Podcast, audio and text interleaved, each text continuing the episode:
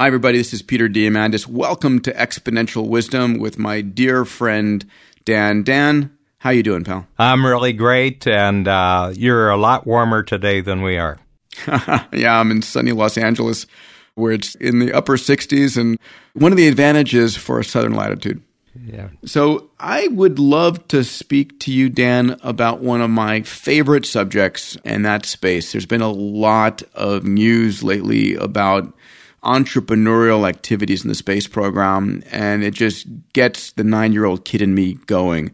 You're a fellow space cadet, and people who, who hear about this may think it's frivolous or they may think it's exciting, but I think they should know what's really going on right now because it's going to impact all of us. So, what do you think about that subject for our conversation? You know, Peter, I went to see The Martian as many other people did with Matt Damon, and I, first of all, I just think it was scientifically accurate. He didn't have any great solutions that aren't already present day science. But I think the other thing was just the spirit with which he uh, approached his predicament.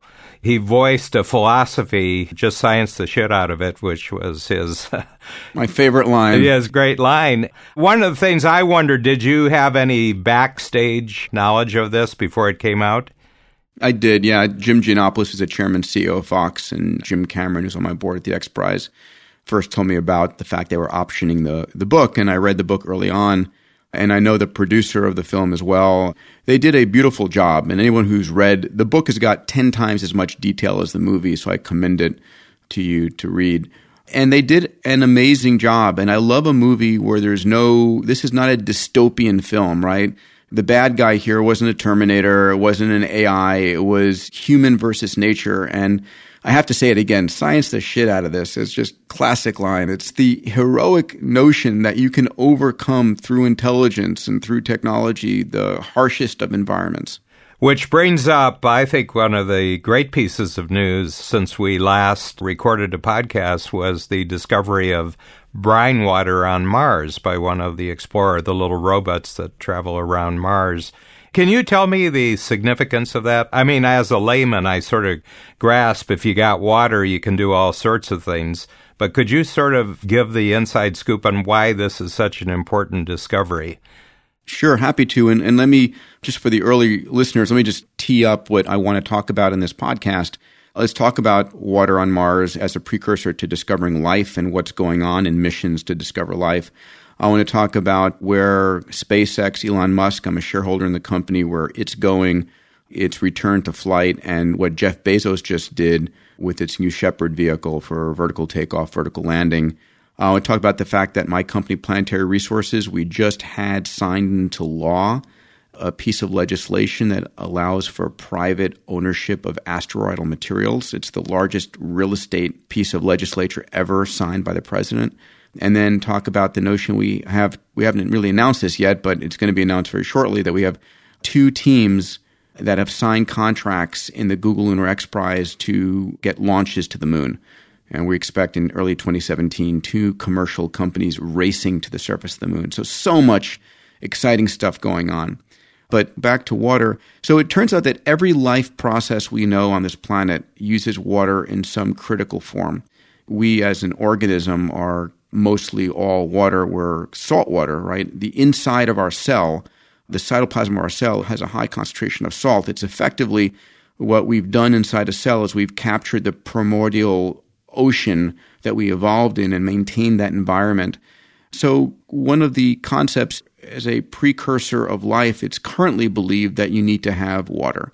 So, it was thought and assumed that there was water on Mars, but now we know there is water on Mars, and there may actually be even standing water on Mars or water subsurface, but enough that I would put money down, and if you want to make a bet with me, I think we'd probably bet on the same side, that the next mission to Mars, which is going up in 2020, 2021, will discover life on Mars. I think there's life there. I think we'll find life in Europa. I think we'll find life as a fundamental force of nature in the universe now, it may not be advanced life, it's probably cellular, but we'll start to discover is it the same as our life? Is it the same for nucleotides, ATCs and Gs that drive our DNA? Is it the same cytoplasmic organelles that we have?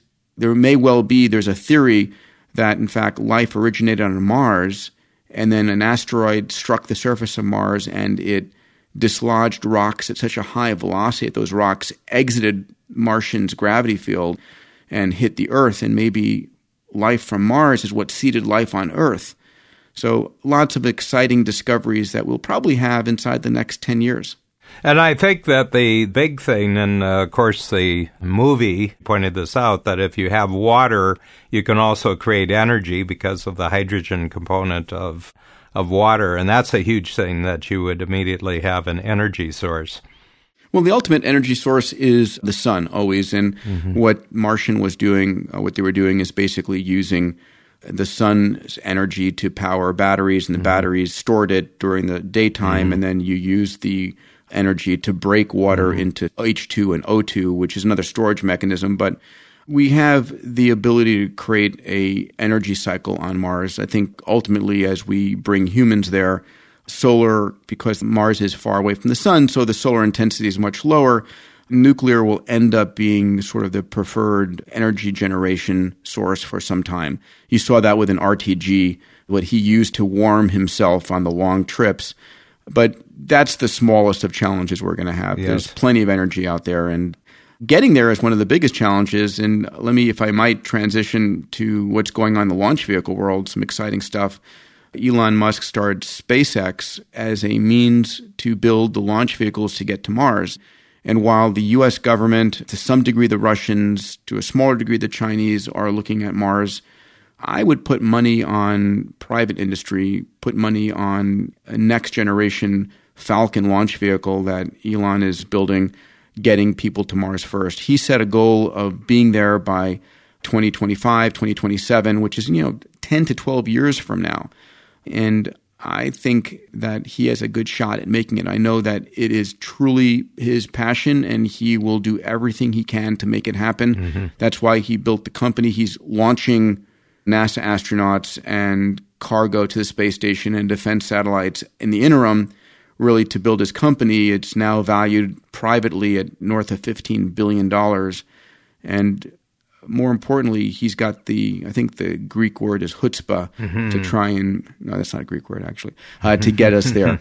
so very exciting. The significance of what Elon Musk is doing, but also Jeff Bezos, is the reusable rocket because that's been a huge waste area for all the previous government ventures is that you only get to use the launch rocket once and then it falls into the sea. But as we just found out a couple weeks ago with the Blue Origin project of Jeff Bezos, they actually brought it down within four feet of where it took off. And the whole notion of reusability is critical. And I think the media got this wrong.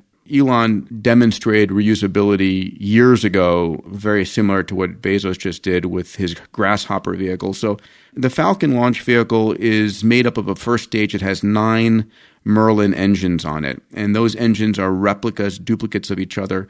And then the upper stage has one Merlin engine with just a different expansion nozzle on it. So the nine engines in the first stage represent like 80% of the cost of the vehicle. Mm-hmm. And what he's done is he demonstrated with the Grasshopper vehicle the ability to vertically launch and then vertically land. The Falcon 9 has made now three attempts at landing the first stage. They got very close last time, and they'll make an attempt when they return to flight. But it will be different from what Jeff has done. This will be a return from very near orbital velocity. Mm-hmm. But still, what's significant here for everybody listening to realize is you've got two billionaires both Elon and Jeff Bezos. And I've known Jeff since college. When I was at MIT, Jeff was at Princeton. I started a group called Students for Exploration and Development of Space, and Jeff started a chapter of SEDS at Princeton, where he was the president. And it's been his core passion. When I first met with mm-hmm. him back in 98, 99, early Amazon years, he said he's building Amazon to make enough money to really go out there and open the space frontier. Mm-hmm. So imagine if you would, you've got Paul Allen, you've got Richard Branson, you've got Jeff Bezos, you've got Elon Musk, and many others who've got the wealth now to do what only the governments could do before. So it's going to be a very exciting race to space going on with those guys. Love it. Love the fact that it's happening with or without government spending. Well, the race aspect of it is so crucial because these are highly competitive individuals, but you need the competition to keep increasing the breakthroughs in technology that are going to happen because they really do want to be first. And going right back to one of the inspirational origins of your X Prize competition, which was the first manned flight across the Atlantic with Charles Lindbergh winning. But basically, it was because it was a race based on a prize. My sense is that the prize is going to become very, very apparent as we get closer to the voyage date. Well, we're competing constantly in different levels. And I always say that we get the best out of people when we compete in sports, we compete in business. Why not compete to do something like open up the frontier of humanity? I mentioned earlier, Dan, when we were talking recently, that we have another X Prize going on in space, and that's an X Prize as a private race to the moon called the Google Lunar X Prize. Google's put up $30 million for the first team to land on the moon's surface with a robot and send back photos and videos. It turns out that we now have two teams who have actually purchased launch contracts mm-hmm. to boost them because the teams are not actually building the launch vehicles against the moon, they're building the robotic landers and rovers. So one team is out of Israel called SpaceIL. They've purchased a SpaceX launch from SpaceX on Falcon. And the other team is called Moon Express, a U.S. team that's purchased a number of launches. I think they purchased three launches to the moon on Rocket Labs it's going to be fun. We're going to have a private race to the moon surface. So, really cool.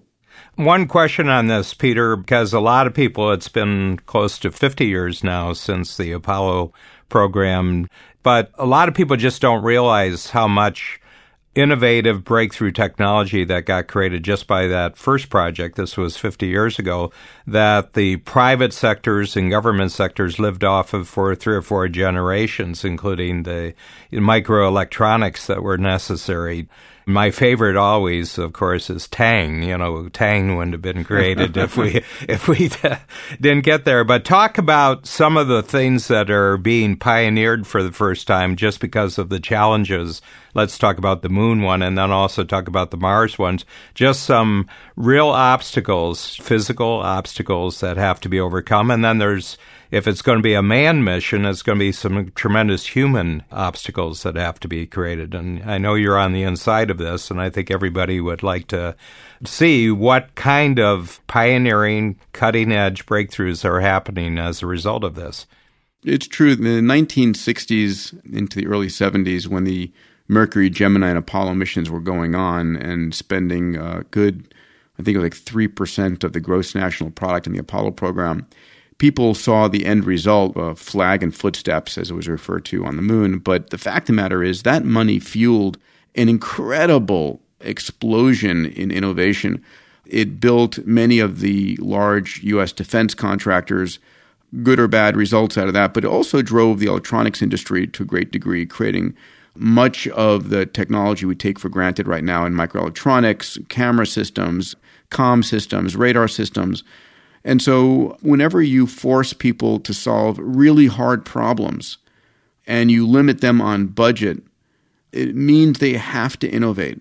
And I think actually that's one of the subjects I'd like to do our next podcast on, which is the whole realm of how do you drive real innovation. And the Apollo program was that. I think the return to the moon, and we're seeing a lot of political energy right now by China and Russia to go back to the moon which may end up becoming a race to the moon again from a national standpoint and going to Mars. A lot of this is the human environmental side. So we saw this on the film The Martian. How do you grow foods on foreign planets? One of the innovations that's fun that comes from a dear friend of mine, Craig Venter, is the idea of the transporter. And in the following way, Imagine being able to send a device to the surface of Mars once life is formed. And instead of sending the life back, what the device does is it actually sequences the DNA mm-hmm. of the life form on Mars mm-hmm. and it transmits the sequence back.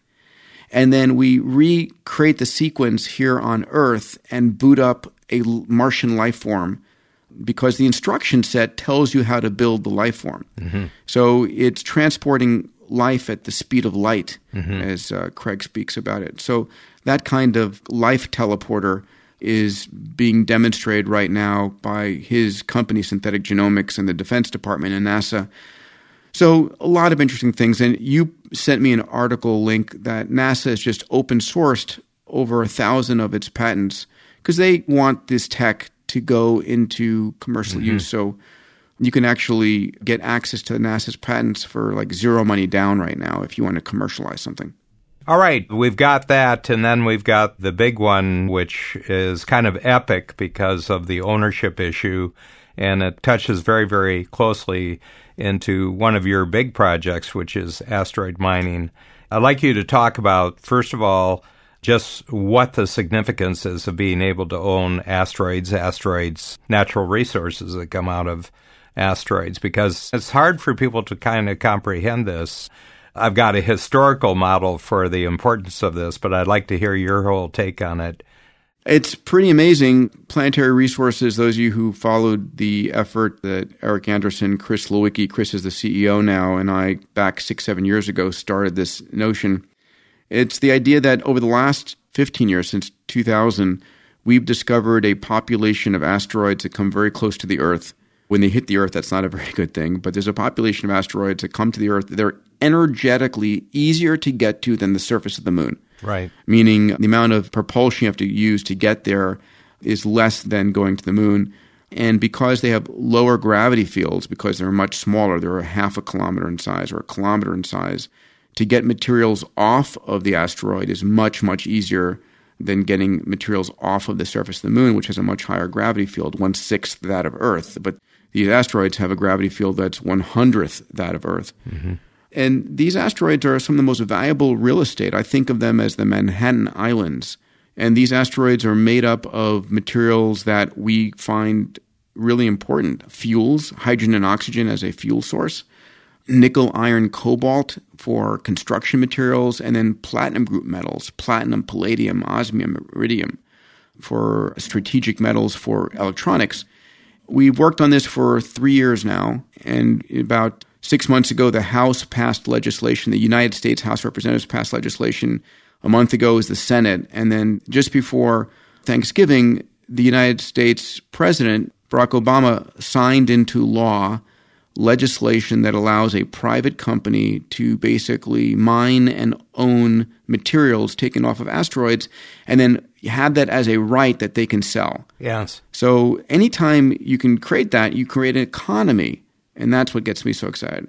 The thing that I'm really struck by is that as I've looked at the growth of entrepreneurship over, let's say, the last seven or eight centuries, because there's some basic legal things which actually gave rise to entrepreneurship, and mostly starting in Holland and Britain, you know, what is now the UK that basically, if you want to have economic growth around any area of human activity, you have to start with private ownership of property because otherwise there's not enough incentive for anyone to take the risk to make the investment of talent and time and capital to actually go for the prize. And if you can't guarantee private ownership of property, you can't get any economic activity going around any kind of venture. And that's been the case throughout human history. People don't realize that it was that kind of economic activity that drove our exploration of America or the settling of America and other parts of the world, right? You're such an amazing history aficionado, Dan. You probably have lots of examples. Yeah, well, the biggest example before the asteroids was the biggest real estate deal in history and that is in the early 1800s, I think it might have been 1803, two diplomats in Paris were asked to go see Napoleon, who was then in charge of France.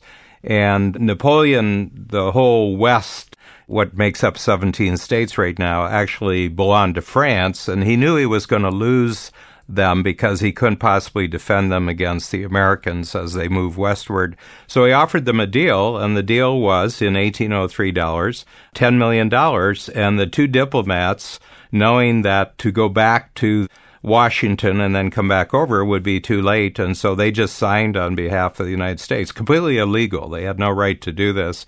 and they got back to Jefferson, and Jefferson said, Sounds like a pretty good deal, actually. So it just became official. But that was the United States owning. And it's actually present day, it's 17 complete states going right from the Gulf of Mexico up to the Canadian border and going west. Is that the Louisiana Purchase? Louisiana Purchase, yes, exactly. The Louisiana Purchase.